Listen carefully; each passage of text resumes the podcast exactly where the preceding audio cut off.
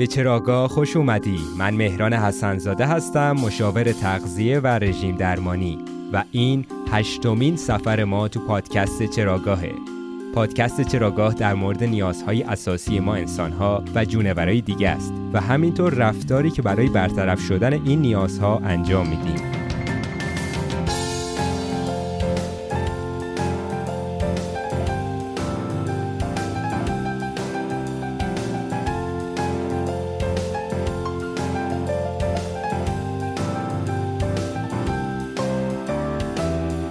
موضوع این مجموعه سریالی فصل اول استرس و بقاست.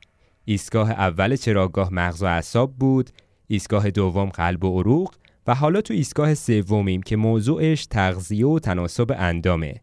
اگه اپیزود قبلی رو هنوز گوش ندادی پیشنهاد می‌کنم از اول راه با همون همسفر باشی. اونجا الفبای تغذیه و گوارش رو گفتیم، حالا می‌خوایم بیماری هاشو بگیم. اگه تا آخر این اپیزود همرام بیای یاد می‌گیری چرا چاق میشیم چرا دیابت و بیماری های متابولیسمی دیگه می‌گیریم. خب چرا چاق میشیم؟ جواب سرراستش اینه که هرچی کالری دریافتی بیشتر از کالری مصرفی باشه ما چاقتر میشیم. این یه قانون ساده ترمودینامیکه. هرچی ورود انرژی بیشتر باشه و از اون طرفم خروجی کمتر باشه شانس اضافه وزن خب بیشتر میشه. اما این جواب چیزی رو توضیح نمیده. برای ما راهگشا نیست. این جواب کالری ورودی خروجی مثل این میمونه که ازت بپرسم. چرا page اینستاگرام چراگاه کمتر از page کیم کارداشیان follower داره؟ تو هم برگردی جواب بدی چون روزانه تعداد افرادی که کیم کارداشیان رو فالو می‌کنن بیشتر از تعداد افرادی که آن فالوش می‌کنن. خب آره معلومه. ولی آخه چرا؟ حتما پای عوامل دیگه ای وسطه. مثل هورمون ها که می‌تونه روی الگوی چاقی تاثیرگذار باشه. مثلا می‌بینیم که بعد از سن بلوغ دختر و پسرها با الگوی متفاوتی چربی تو بدنشون جمع میشه. یا می‌بینیم که خانوم ها بعد از سن یائسگی چربی شکم و پهلو پیدا می‌کنن که الگوی شبیه چاقی مردونه است. پس یه بخش ماجرا زیر سر هورمون هاست اما فقط بخشی از دلیل چاقی می‌تونه زیر سر هورمون باشه. عوامل دیگه ای هم تو چاقی و لاغری تأثیر گذارن که اگه تو چند اپیزود بعدی همراه و همسفرمون باشی یکی یکی به سراغ تک تکشون میریم. دیسیپلین علمی چراگاه به مسائل زیست شناسی تقلیل گرایی نیست بلکه نگاه ما اینجا کلی نگریه بینارشته‌ای برای پیدا کردن جواب چراهامون از رشته های عصب شناسی، هورمون شناسی، روانشناسی، ژنتیک و اپیژنتیک، تبارشناسی فرهنگ و همینجور زیست شناسی تکاملی کمک می‌گیریم. مثلا توی این مورد سوالمون اینه که چرا چاق میشیم و برای جواب دادن به این سوال لازم می‌دونیم که از زاویه های مختلف به ماجرا نگاه کنیم. تو این اپیزود فقط از زاویه هورمونشناسی نگاه می‌کنیم تو اپیزود بعدی از زاویه نوروساینس و تو اپیزود بعدش از زاویه روانشناسی و ژنتیک و همینجور الی آخر خلاصه بگم نقشه راه ما برای رسیدن به معمای چاقی و همینجور معماهای بعدی زیست شناسی اینجوریه چند تا اپیزود بعدی رو به موضوع تناسب اندام اختصاص میدم. بریم که سفر هشتم رو شروع کنیم.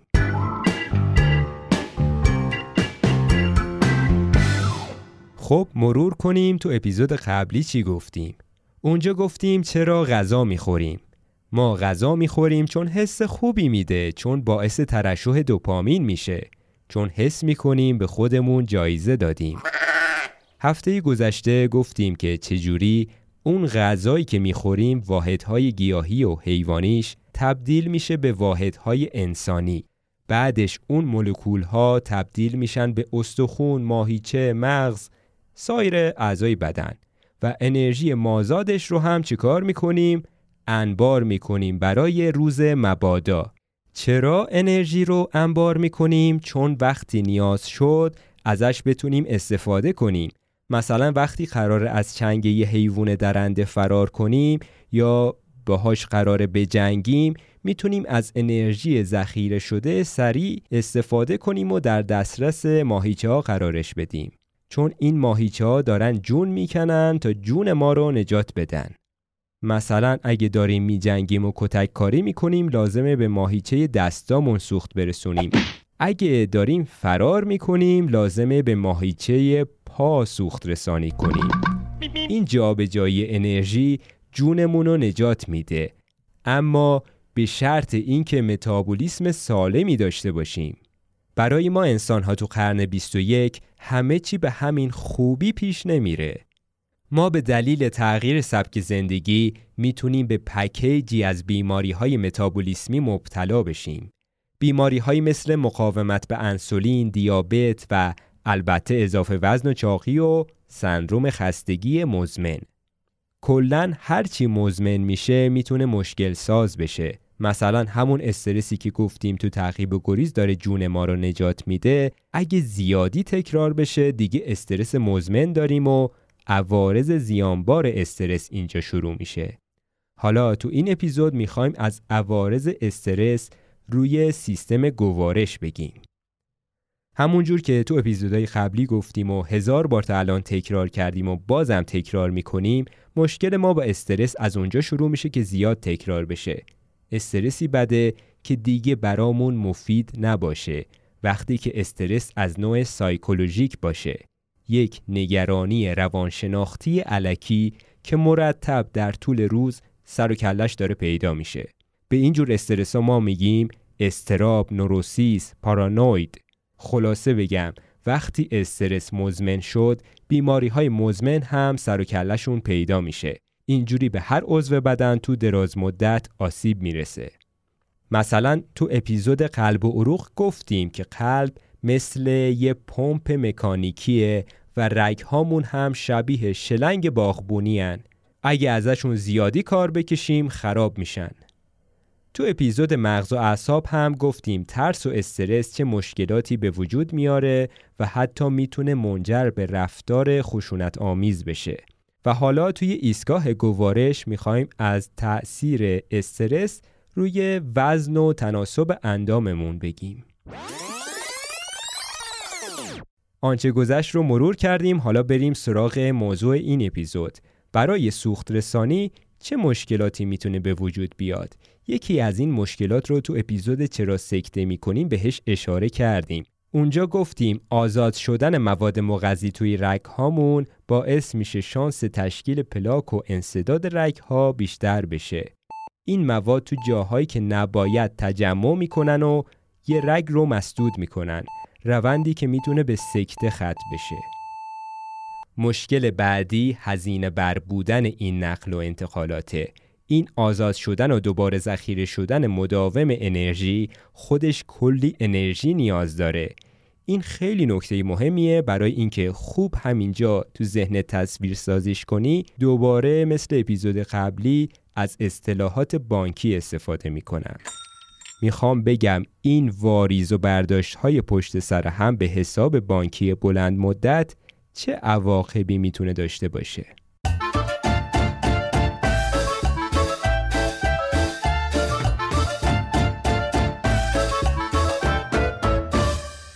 اگه تو یه آدم سرمایه دار باشی و کلی پول تو جیبت باشه ترجیح میدی جایی پس اندازش کنی که سود بیشتری بهت بده.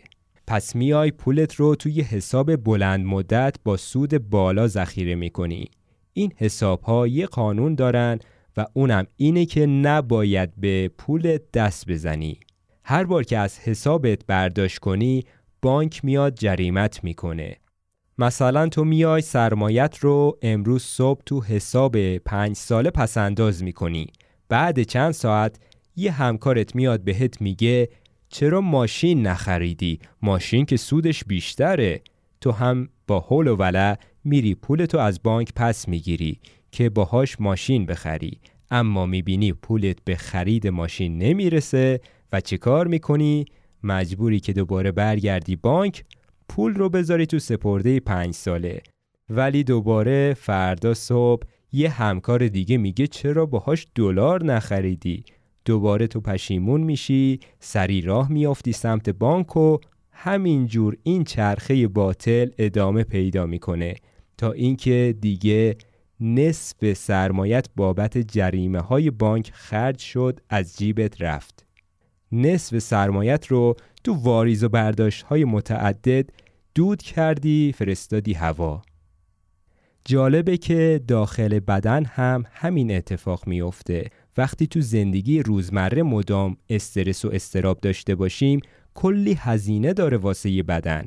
چون بار اول برای ذخیره انرژی کلی انرژی هزینه شد تا اون مولکول های ساده بتونن به همدیگه بچسبن و مولکول های پیچیده ازشون ساخته بشه. بعد دوباره کلی انرژی باید مصرف بشه تا چسب بین مولکول ها با آنزیم تجزیه بشه. همینطور که رفت و برگشت مداوم به بانک باعث میشه حس بی پولی به دست بده استرس مزمن هم با پر خالی کردن این انبارهای انرژی باعث میشه در طول روز ما همش احساس خستگی داشته باشیم. تو انجام کارهای روزمره زود انرژیمون خالی بشه. مخصوصا وقتی که استرس های ما از نوع روانشناختی باشه سایکولوژیک باشه.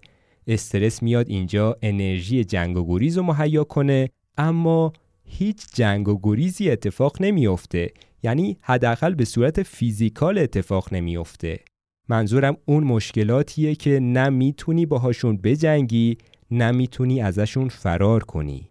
این میشه که هی پول رو بر میداری خرج کنی بعد هم خرجش هم نمی کنی دوباره پشیمون میشی می‌خوای پس اندازش کنی و همینجور تا آخر عمر این ماجرا ادامه پیدا می‌کنه. این جور استرس ها مختص ما انسان ها و قمخیش های نزدیکمون مثل شامپانزه و بابون و برای بچه های دیگه است. خلاصه بگم استرس مزمن و استرس های روانی روزمره خستگی مزمن هم همراه خودشون میارن. خلاصه که خسته نباشیم بریم سراغ باگ بعدی.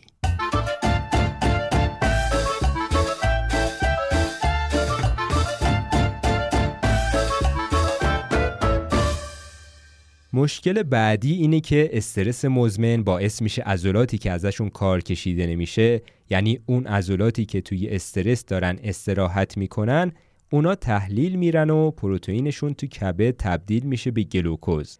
این همون اصطلاح عضل سوزیه که مربی های بدنسازی میگن تحلیل عضلانی یا میوپاتی. البته خیلی کم پیش میاد کار به جاهای باریک بکشه. مثلا توی جنگ و اردوگاه کار اجباری می‌بینیم که این آرزه می‌تونه خیلی خطرناک بشه. اما همین استرس های روانی زندگی روزمره که ماها تجربه می‌کنیم هم می‌تونه بازسازی عضلات رو مختل کنه مثلا زحمتی که توی باشگاه بدنسازی می‌کشیم واسه پرورش اندام می‌تونه به باد بره این آرزه تحلیل ازولانی رو خیلی واضح می‌تونیم توی افرادی ببینیم که پزشک بهشون دوز بالا و طولانی مدت داروهای گلوکوکورتیکوید تجویز کرده. این داروها شبیه کورتیزول همون هورمون استرس کار می‌کنن که هر روز از غده فوق کلیه‌مون به طور طبیعی داره ترشح میشه. اما این داروها کورتیزول مصنوعی هستند که اصطلاحا بهشون میگن کورتون ها. عوارض کورتون ها مثل عوارض استرسه مثلا توی این مورد باعث میوپاتی و تحلیل ازولانی میشه آرزه جانبی بعدی این داروها این داروهای کورتونی بالا رفتن گلوکوز خونه در حدی که باعث دیابت میشه. به دیابتی که آرزه جانبی کورتون هاست میگن دیابت استروئیدی. خب مشخص دیگه وقتی کورتیزول مصنوعی می‌تونه باعث دیابت بشه کورتیزول طبیعی هم همین عارضه رو داره. پس استرس مزمن می‌تونه باعث بروز دیابت بشه. این داروهای گلوکوکورتیکوید رو گفتم که پل بزنیم به سوال بعدی. سوال بعدی ما اینه که چرا دیابت می‌گیریم؟ الان جزئیاتش رو میگم چون می‌خوایم با توضیح بیماری دیابت و بیماری مقاومت به انسولین پل بزنیم دوباره به سوال بعدی این اپیزود که سوال اصلیمون بود. اینکه چرا چاق میشین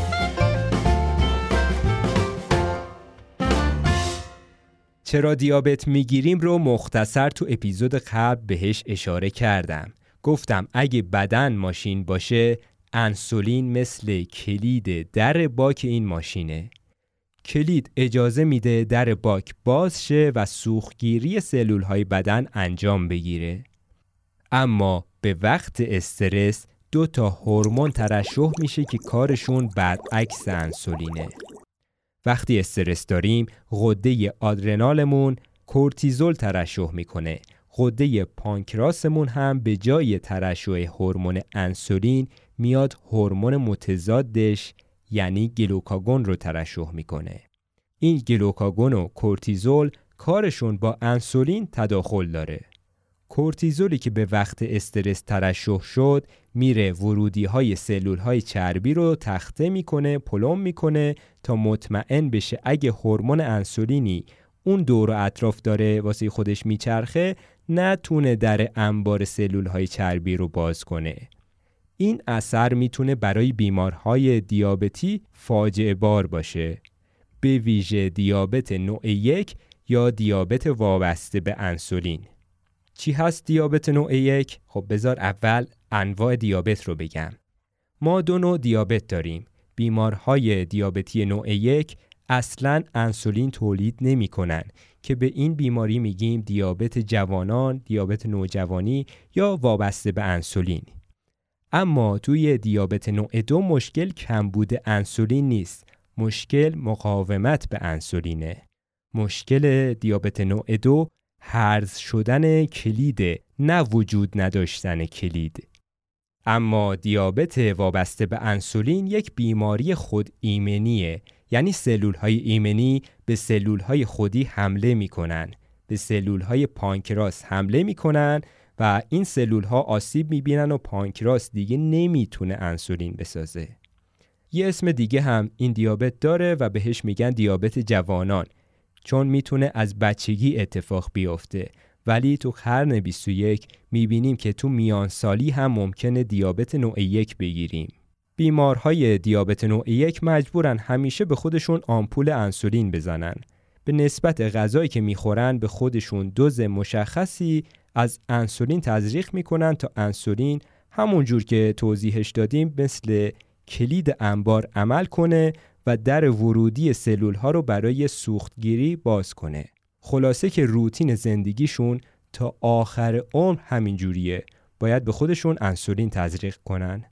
برای این بیمارها زندگی خوب پیش میره همه چی در تعادل و هیچ مشکلی نیست. تا وقتی که فرد دیابتی مشکلی برایش پیش میاد و چند روزی دچار واکنش استرسی مزمن میشه. تو استرس مزمن چه اتفاقی میافته؟ اول اینکه مواد مغذی بیشتری آزاد میشه. خب این گلوکوز و اسید چرب و آمینو اسیدها همه این مواد مغذی وارد جریان خون میشن. اونجا برای خودشون ول میگردن. یه مش مواد غذایی بیصحاب که تو جریان خون میچرخن و کلی آسیب و التهاب ایجاد می‌کنن. از طرف دیگه هورمون استرس یا کورتیزول با انسولینی که تزریق شده تداخل داره. اثر کورتیزول مخالف انسولینه. اگه انسولین مثل کلیدی باشه که در باک سوختگیری رو باز می‌کنه کورتیزول مثل چسب قطره‌ای میره. اون حفره‌ای که کلید توش وارد میشه رو پر می‌کنه. نتیجهش هم این میشه که در باک سخت باز میشه یا اصلا باز نمیشه. سوختگیری هم کامل انجام نمیشه. به وقت استرس مسئولین میرن در انبارهای سوخت رو اینجوری پلم می‌کنن و دیگه کاری از دست انسولین و هیچ کس دیگه بر نمیاد. خلاصه که کلید قفل رو نمی‌تونه باز کنه به این شرایط میگن مقاومت به انسولین. بعدش سلول های چربی با پیام رسان های هورمونیشون میرن سراغ سلول های عضلات و کبد و به اونها میگن چی؟ بیان شما هم مقاوم بشید به انسولین ما چربی ها مقاوم شدیم شما هم بشید خیلی ایده خفنیه اینجوریه که مقاومت به انسولین به بافت های غیر از چربی هم سرایت می‌کنه و دیگه تمام بدن نسبت به انسولین مقاوم شده اینجا همون وقتیه که بیمارهای دیابتی مجبورن اینقدر دوز انسولین رو بالا ببرن تا شاید کلید کار کنه تا گلوکوز خون رو بتونن اینجوری پایین بیارن. پس موقتا با دوز بالا این دوران سخت رو میگذرونن. اما ماجرا به همین جا ختم نمیشه. بعد از یه مدت آبها از آسیاب میفته و منشأ استرس از زندگی بیمار حذف میشه. دیگه کم کم خب انتظار میره اعضای بدن برگردن به همون تعادل قبلیشون یعنی دوباره حساس بشن به انسولین اما این برگشت به همین سادگی ها نیست اعضای بدن که تو اون چند روز پر از استرس دچار مقاومت به انسولین شدن هر کدومشون با سرعت متفاوتی دوباره به انسولین حساس میشن توی این وضعیت برای بیمار خیلی چالش برانگیزه که چطور دوز انسولینش رو به تناسب غذا خوردنش تنظیم کنه چون هنوز روزها بعد از برطرف شدن استرس آثار مخربش تو مقاومت به انسولین پا برجاست. دانشمندها تو یک آزمایش اومدن تعدادی بیمار دیابتی رو مجبور کردن تو یک جمع سخنرانی کنن. یک استرس روانشناختی که هممون کم و بیش داریم. یعنی ترسیدن از سخنرانی کردن در مقابل جمعیت. خب نتیجه چی بود؟ نتیجه آزمایش این بود که دیدن اونایی که تو مدت سخنرانی استرس بیشتری داشتن یا به عبارت دیگه کورتیزول بیشتری ترشح کردن همون بیمارهایی بودن که بیشترین دوز انسولین رو تزریق می‌کنن. طبیعتا این افراد مسترب وقتی سخنرانی می‌کردن گلوکوز خونشون نسبت به افراد خونسرد بالاتر می‌رفت. این همون آرزه خند استرسیه اصطلاحی که بین بیمارهای دیابتی خیلی رایجه. پس دوباره می‌بینیم که ویژگی های شخصیتی هر فرد چقدر روی روند پیشرفت بیماری ها تأثیر گذاره. به این ویژگی های شخصیتی و اینکه چجوری می‌تونیم از این شخصیت ها تو مدیریت استرس یاد بگیریم خواهیم رسید. عجله نکن. فقط می‌خواستم اینجا بگم که چقدر مدیریت استرس برای افراد دیابتی مهم و حیاتیه. استرس می‌تونه باعث پیشرفت دیابت نوع یک بشه چون باعث مقاومت به انسولین و بالا رفتن قند خون میشه. از طرف دیگه استرس مزمن می‌تونه عوارض دیابت رو وخیمتر کنه. چراش رو قبلا گفتیم چون که استرس مواد مغذی رو تو جریان خون بالا می‌بره این مواد به همدیگه میچسبن تو رگ رسوب می‌کنن و باعث سکته قلبی یا سکته مغزی میشن یا کلا می‌تونم بگم باعث انفارکتوس تو هر اندام دیگه میشن. مثلا توی چشم.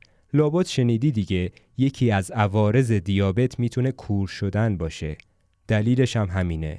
رگ ها مسدود میشن یا ممکنه کلیه ها از کار بیفتن چون نفرون های کلیه هم به مرور زمان با این حجم از مواد مغذی از کار میافتن. کارخونه فیلتراسیونشون روز به روز کمکارتر میشه. آخرش هم به نارسایی کلیه ختم میشه. وقتی هم که کلیه نارسا شد نیاز به دیالیز و در نهایت پیوند کلیه است. پس می‌بینیم که ترکیب استرس و دیابت می‌تونه باعث مرگ یه عضو بدنمون بشه. نه فقط سکته قلبی یا مغزی هر عضو بدن می‌تونه دچار این سکته بشه. دچار انفارکتوس یا مرگ سلول در اثر گرسنگی بشه. پس استرس گلوکوز خون رو بالا می‌بره انسولین رو ناکار می‌کنه و عوارض دیابت رو تشدید می‌کنه. حالا اثر سوم استرس روی دیابت نوع یک اینه که خود همین استرس می‌تونه منشأ بیماری باشه. یعنی ممکنه چرایی دیابت نوع یک خودش از همون اول زیر سر استرس باشه. چون دیابت نوع یک بیماری خود ایمنیه. استرس مزمن می‌تونه سلول های ایمنی رو وادار کنه به سلول های خودی حمله کنن. میگم می‌تونه چون شواهد کمی برای اثبات این اثر داریم. استرس می‌تونه باعث بیماری خود ایمنی بشه. اگه سلول های ایمنی به پانکراس حمله کنن نتیجهش این میشه که دیابت نوع یک یا جوانان می‌گیریم. که حتی امروزه به دلیل تغییر سبک زندگی ما انسان ها حتی توی میان سالی هم این نوع دیابت شیوع پیدا کرده. کلا خیلی بیماری های خود ایمنی زیاد شده دلیلش هم می‌تونه این باشه که استرس زیاد شده. خیلی مختصر و مفید دیابت نوع یک رو جمع بندی کنیم بریم سراغ نوع دو. استرس باعث میشه احتمال اینکه دیابت نوع یک بگیریم بیشتر شه بعد باعث میشه روند بیماری سریعتر پیشرفت کنه بعد از اون هم عوارض کشندش رو کشنده تر می‌کنه. این از دیابت نوع یک. حالا بریم سراغ دیابت نوع دو که همین الان از هر ده نفر آدمای اطرافت هشت نفرشون تو مرحله پیش دیابت هستن. از هر ده نفر هشت نفر. آمارش اینقدر بالاست. پس با دقت این بخش رو گوش کن چون خطرش بیشتر از اونی که فکر می‌کنی بیخ گوشمونه و فهمیدنش پلی میشه برای فهمیدن دلیل اضافه وزن و چاخی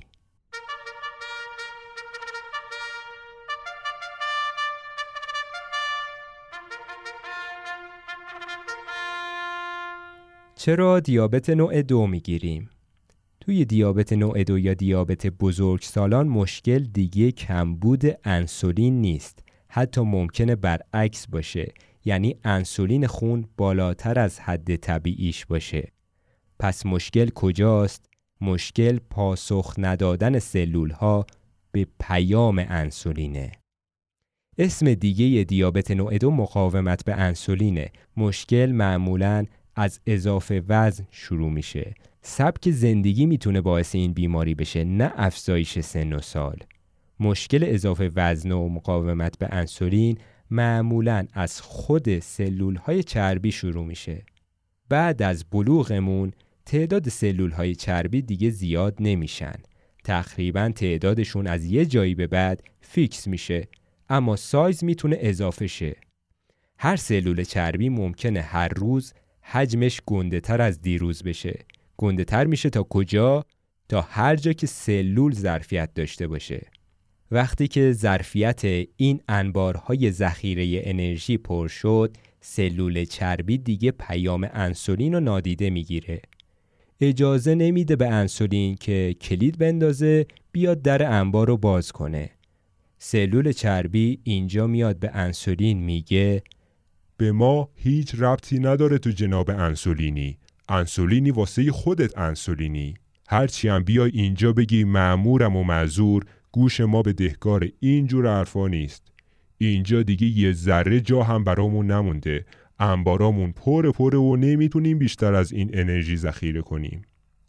بعد این مکالمه به جناب قده پانکراس خبر میدن که با وجود گذشتن چند ساعت از خوردن آخرین وعده غذایی متاسفانه هنوز مسئولین رسیدگی نکردند و گلوکوز خون بالاست. حالا اینجا از دست آلی جناب پانکراس چیکاری برمیاد؟ فقط می‌تونه تولید انسولین رو بالاتر ببره و انسولین بیشتری تو جریان خون راه بندازه. همین میشه که سیلی از پیام رسانهای انسولین دوباره هجوم میارن پشت در انبارها التماس می‌کنن که جون هر کی دوست دارین این در لعنتی رو باز کنین گلوکوز رو ببرین داخل انباراتون. از اون طرف هم سلول های چربی دوباره میگن بی خیال این دیگه چه وضعشه دفعه قبلی گفتیم ما انبارامون جا نداره بازم پیام بیشتر فرستادن. اصلا حالا اینجور شد ما درای بیشتری رو تخته می‌کنیم. و اینجوری که تو لج و لجبازی ورودی های گلوکوز بیشتری بسته میشن و همینطور این چرخه باطل ادامه پیدا می‌کنه و روز به روز سلول ها به انسولین مقاومتر میشن. خب نتیجه چیه؟ اینکه کلی منبع انرژی کلی فراوانی نعمت همین جوری داره تو جریان خون ول میگرده واسه خودش. اما سبک زندگی اون آدم که تغییری نکرده همونیه که بود. تازه هنوز وعده قبلی گوارش نشده یه وعده توپل دیگه هم می‌زنه به رگ. مثلا یه همبرگر چاق و چله با نوشابه می‌خوره بعد دوباره دسر روش می‌خوره بعد از اونم میان وعده چای نبات بیسکویت کنار چای نبات شکلات شکر کنار قهوه چیپس بفک نوتلا همه این ریزخاری ها این وعده پشت وعده خوردن ها می‌تونه اوضاع رو کنه. این روند تا جایی می‌تونه پیش بره که دیگه سلول های پانکراس نابود بشن و دیگه نتونن انسولین کافی تولید کنن. یعنی دیابت نوع دو اگه کنترل نشه می‌تونه به دیابت نوع یک تبدیل بشه. یعنی می‌تونه تا جایی پیش بره که منجر به مرگ سلول های پانکراس بشه و دیگه انسولینی هم تولید نشه. حالا بدبختی اینجاست. وقتی که کار به اینجا کشید تازه بیمار متحول میشه. میره تو کار سبک زندگی سالم ورزش رو شروع می‌کنه رژیم می‌گیره اما دیگه این کارا چندان فایده ای نداره. اگه پانکراس نابود شده باشه دیگه کار از کار گذشته. تا قبل از اینکه پانکراس آسیب ببینه تمام روند بیماری قابل جبران بود. می‌شد با تغییر سبک زندگی دوباره سلول ها رو به دستور انسولین حساس تر کنیم. می‌شد حرف شنوی سلول ها رو با ورزش و رژیم غذایی بالا ببریم. اما افسوس که دیگه کار از کار گذشت. اما یک سوال مهم اینجا مطرحه. چرا وقتی ما احساس تنهایی می کنیم میل داریم نون خامهی بستنی حله بخوریم؟ اگه جواب این سوال رو بدی جواب نصف case های بیمارهای دیابتی که تو کلینیک بهم مراجعه می‌کنن رو دادی سوال اونا از من چیه؟ اینکه چرا ما دیابت گرفتیم به این سوال مهم تو اپیزود بعدی می‌رسیم که اونجا می‌خوایم بگیم مکانیسم پرخوری عصبی و بی اشتهایی عصبی چیه؟ حالا این توضیحاتی که اینجا در مورد دیابت گفتیم چرا دونستنشون مهم بود؟ چون آمار میگه الان از هر ده نفر هشت نفر مبتلا به پیش دیابت مقاومت به انسولین هستند. نه فقط سالمندها. الان حتی بچه های چهار ساله هم می‌تونن مقاومت به انسولین بگیرن. دیگه وقتشه که اسم این بیماری ها عوض بشه چون می‌بینیم که الان دیابت بزرگ سالان شیوعش تو کودکان حتی از دیابت نوجوانان هم بیشتر شده. این رشد دیابت می‌تونه حتی توی جامعه توسعه نیافته از کشورهای پیشرفته خطرناکتر باشه. چون تغییر سبک زندگی اونجا خیلی سریع داره اتفاق میافته. ژنتیک و ویژگی فرهنگی این جوامع هنوز با این سبک زندگی نتونستن سازگار بشن. مثلا می‌تونی بری استرالیا و یه قبیله ابوریجنیز سنتی اگه تونستی پیدا کنی بهشون بگی لازم نیست زحمت بکشین شکار کنین. نیزه هاتون رو زمین بذارین و ما بهتون غذای مجانی میدیم. پیتزا میدیم. کوکاکولا میدیم. مواد غذایی پر از کربوهیدرات که باعث مقاومت به انسولین میشن. نتیجه چی میشه تو اون جامعه؟ فاجعه. ممکنه فشار خونشون در حد مرگ بالا بره و بیفتن بمیرن. اگه این چیزی باشه که از پا نندازشون حداقل قوی ترشون هم نمی‌کنه. می‌بینیم بعد از چند وقت به طرز وحشتناکی چاق میشن و کلکسیونی از بیماری های مزمن می‌گیرن. شاید بعد از چند نسل اوضاع کم آروم بگیره و کمتر تراژیک باشه اما به هر حال ماجرا تلخ دیگه حداقل برای نسل اول خیلی سخته می‌بینیم که رفاه و آسایش نه تنها چاقمون می‌کنه بلکه همین رفاه و آسایش زندگی معاصر می‌تونه کلی هم برامون مرگبار باشه. بیماری بعدی که لازمه اسمش رو بدونی سندروم متابولیک یا سندروم ایکسه سندروم ایکس بیماری هست که تشخیصش خیلی ساده است. اگه یکی از این بیماری هایی که تو اپیزود قلب و روح گفتیم یا توی اپیزودهای گوارش گفتیم رو داشته باشی سندروم ایکس هم داری. اگه چند تا ایکس داشته باشی دیگه اوضاع خیلی خرابه. اگه پکیجی از همه این بیماری هایی که تو این چند تا اپیزود گفتیم داری تو دیگه خیلی سندروم ایکس داری. این بیماری برایندی از بیماری هایی هست که تو اپیزود 5 تا 8 گفتیم. لیست اون بیماری ها رو الان دوباره می‌خوام بگم. هر کدوم رو داشتی یه ایکس برای خودت در نظر بگیر. عارضه اول چاقیه بعدی انسولین خون بالا. خند خون بالا گلوکوز خون بالا، فشار خون سیستول و دیاستول بالا، مقاومت به انسولین، چربی و کلسترول خون بالا، زیاد بودن LDL یا کلسترول بد، پایین بودن HDL یا کلسترول خوب. حالا تو اگه یکی از این آرزه ها رو داشته باشی شانس زیادی هست باقی آرزه ها هم همینجور قطاری سر و کلشون پیدا بشه. اما شاید هیچ کدوم از این عارضه ها رو نداشته باشی.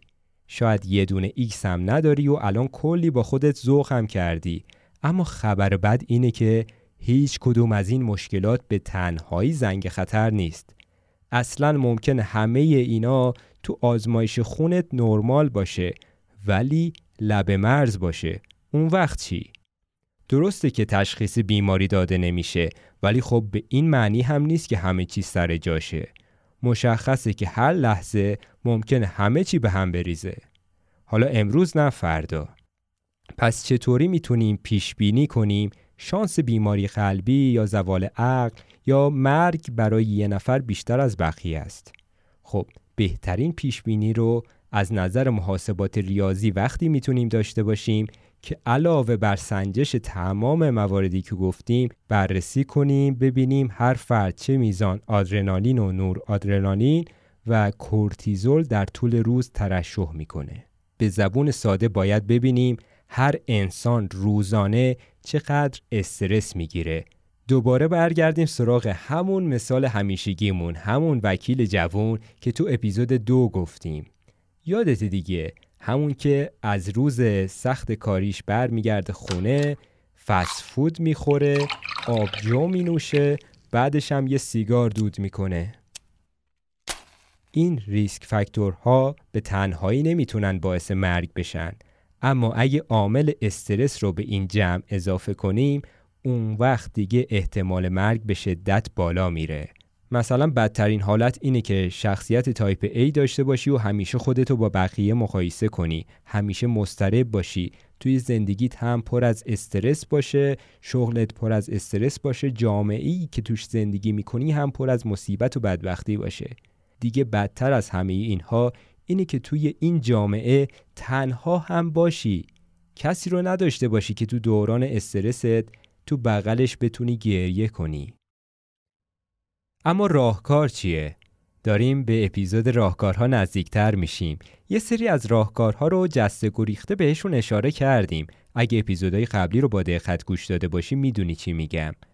اگه یادت نمیاد مهم نیست. تو اپیزود آخر این فصل همه راهکارها رو جمعبندی می‌کنیم. این یک نمای کلی از زندگی یک آدم بود. توی بازی زمانی کل عمرش اما اگه زوم کنیم روی همین امروز می‌بینیم که استرس به تنهایی باعث این خطر نیست استرس می‌تونه کمکمون کنه شکار یه حیوان گرسنه نشیم و زنده بمونیم استرس ها بخوایم یا نخوایم وجود دارن کاری که الان از دستمون برمیاد چیه؟ یه راهکاری که دم دستمونه و همین امروز می‌تونیم انجامش بدیم اینه که عوامل سبک زندگیمون رو اصلاح کنیم. یعنی ورزش کنیم، غذای سالم بخوریم و به اندازه کافی بخوابیم تا هر وقت سر و کله استرس تو زندگیمون پیدا شد اثر مخرب و جبران ناپذیری برامون به جا نذاره. لازمه وقتی آرامش داریم سقفی بالای سرمون بسازیم تا به وقت مصیبت همه چی رو سرمون خراب نشه.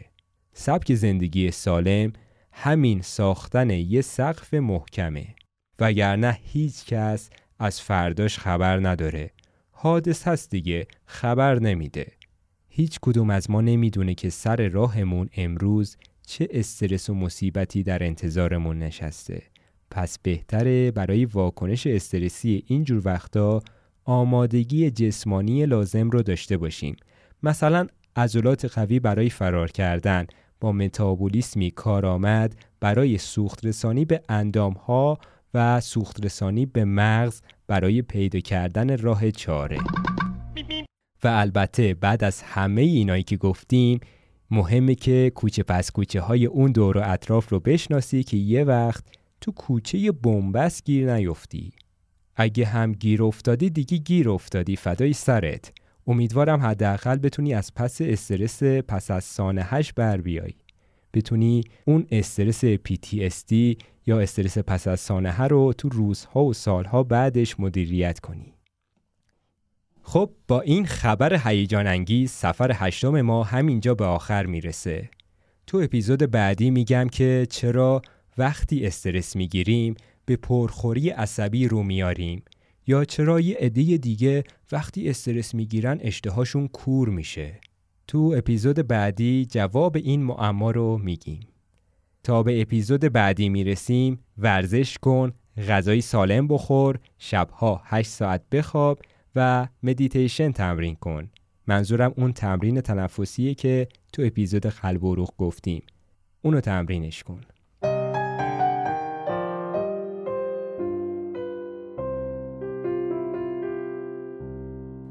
مرسی که چراگاه رو دنبال می‌کنی و دوستات رو به چراگاه دعوت می‌کنی. هدف اصلی چراگاه پیشگیری از سرایت باورهای اشتباهه. پس اگه اشتباهی تو حرفان پیدا کردی کامنت بذار تا اشتباه هم رو هرچی سریعتر جبران کنم. منبع من تو این قسمت نسخه های انگلیسی کتاب چرا گور خرها زخم معده نمی‌گیرند از دکتر رابرت ساپولسکی و همینطور کتاب چرا مریض می‌شویم Why We Get Sick از دکتر بنجامین بیکمن و کتاب چرا چاق می‌شویم از گری تاوز بود. فایل صوتی پادکست رو می‌تونی تو تلگرام دانلود کنی بفرستی برای کسایی که دسترسی به اپ های پادکست ندارن. مثلا پدر بزرگ مادر بزرگ ها که بیماری دیابت و بیماری های قلب و روح براشون خیلی خطرناکه. چرا مهمه تمام این توضیحات رو بشنون؟ چون وقتی چرایی بیماری ها رو بدونن وقتی که علت ها رو بشناسن رعایت نکات پزشکی براشون آسونتر میشه. اینو من نمیگم. دکتر برکشتاین میگه که از پیشکسوت های درمان دیابت نویسنده کتاب راه حل دیابت واسه همینه که توضیحات یکم طولانی میشه ولی چاره ای نیست لازم عمق فاجعه رو تصویر کنیم تا تلنگری بشه که سبک زندگیمون رو تغییر بدیم قرار نیست که اینجا جمله انگیزشی بگیم. خودت می‌دونی از شنبه قرار نیست ورزش رو شروع کنی. چشم فرداها کور است. استرس مثل قصیه که آخر یه روز باید تصویهش کنیم. یا همین امروز بدهیمون رو پس میدیم یا تو آینده نامعلوم با جریمه سنگین بدهیمون رو پس میدیم. گوریزی از بازپرداخت بدهی نیست. مرسی که تا اینجا همراه و همسفرم بودی. پادکست چراگاه رو می‌تونی هر جا که پادکست گوش میدی پیداش کنی. من مهران هستم و این اپیزود تو شهریور 1402 ضبط میشه. به زودی با یک چرای دیگه برمیگرد